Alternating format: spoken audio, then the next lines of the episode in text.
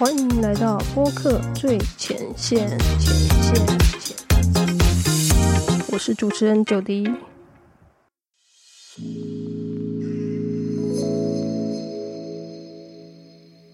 欢迎回到播客最前线。今天要分享的是 Podcast 一集节目时间到底应该长或短。那首先跟大家分享有六种常见的节目形式。那这六种其实之前有讲过了，那我这六种常见的节目形式各自会推荐的节目长度是多长或多短呢？好，首先第一个新闻时事节目，通常呢这个会建议十五到三十分钟、哦、因为新闻的那种啊，可能是新闻快讯啊，或者是那种有时效性的，那主要是以提供资讯为主的话，这种就会建议在十五到三十分钟，因为你有可能你这个新闻会有很多的这个主题，你不太可能把所有的不同新闻的主题都放在同一集里面哦，可能会太杂乱。好，那因为建议你可能就会一天之内有不同的新闻，那你就会根据完全不同的主题，它就是各自做一集哦，用这个标题去区分这样子。好，这个是以新闻提供即时讯息的这个部分。那如果你今天其实是呃新闻的评论的话，可能就会再更久一点，有可能就是三十到六十分钟这样子。好，那就是我们下一个、哦、第二个谈话节目，如果是有来宾的，有有访问的、哦、这种你会希望花比较多的时间去做深度的访谈、哦、如果你是单一的来宾，你有可能针对这位来宾去做他的生平啊，或者他的一些事件啊，去深度剖析、哦、深度访谈。那假设如果谈话节目有可能是政论节目那一种的话，那他其实政论节目 我, 我觉得一般最起码就一小时啊，当然也有做更久的，那如果说以一小时来说的话，我觉得是差不多的。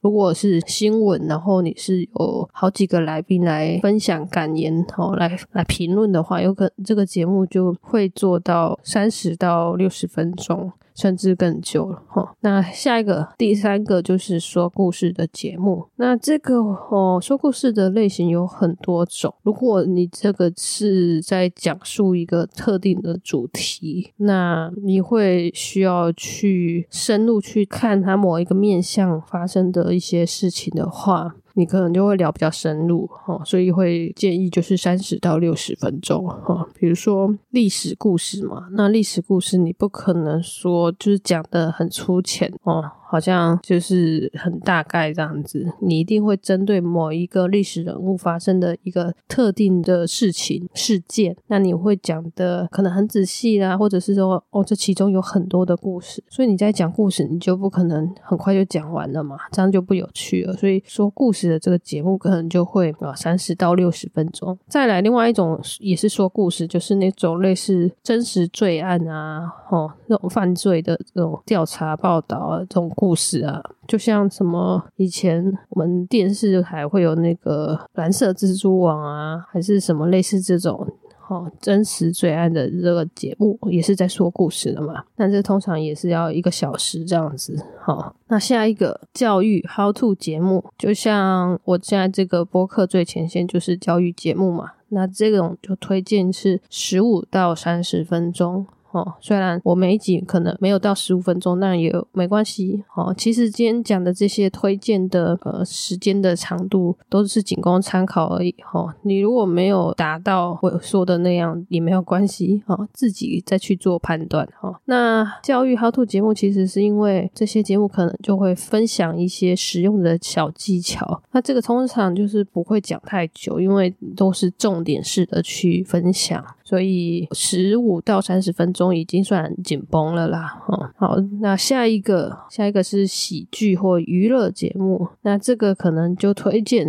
哦、这个长度是一集三十到六十分钟、哦、因为这个就会比较轻松愉快。那像喜剧的话，如果是那种因为大家有看过这种、哦、喜剧的表演嘛，你不可能上台只讲呃五分钟就下台了、哦、因为你可能会有好几个梗、哦、或者是该怎么讲，好几个片段哦，你可能会就是继续讲，但是你不会只讲完一个梗之后就下台了。所以像这种节目就是它会有很多的铺陈、哦、很多的梗这样子。那再来就是因为是这个喜剧是轻松哦舒压的节目嘛，所以如果听众只听个十五分钟但不够嘛、哦、最好是可以听个三十到六十分钟，那搞不好就是开车的时候听个一集六十分钟刚刚好就到公司这样子。所以像娱乐节目也有可能是干话闲聊啊，或者是让人家听了觉得哈哈大笑的这种节目，我觉得都可以算是娱乐节目。那这种的话尽量就可以做长一点没关系、哦、好，那最后一个就是个人日记的节目，这个我觉得你可能十五到三十分钟差不多，因为如果你是一个人自言自语然后再讲你今天发生什么事的话，不太可能讲到一个小时啊，因为会变成太流水账太没有重点。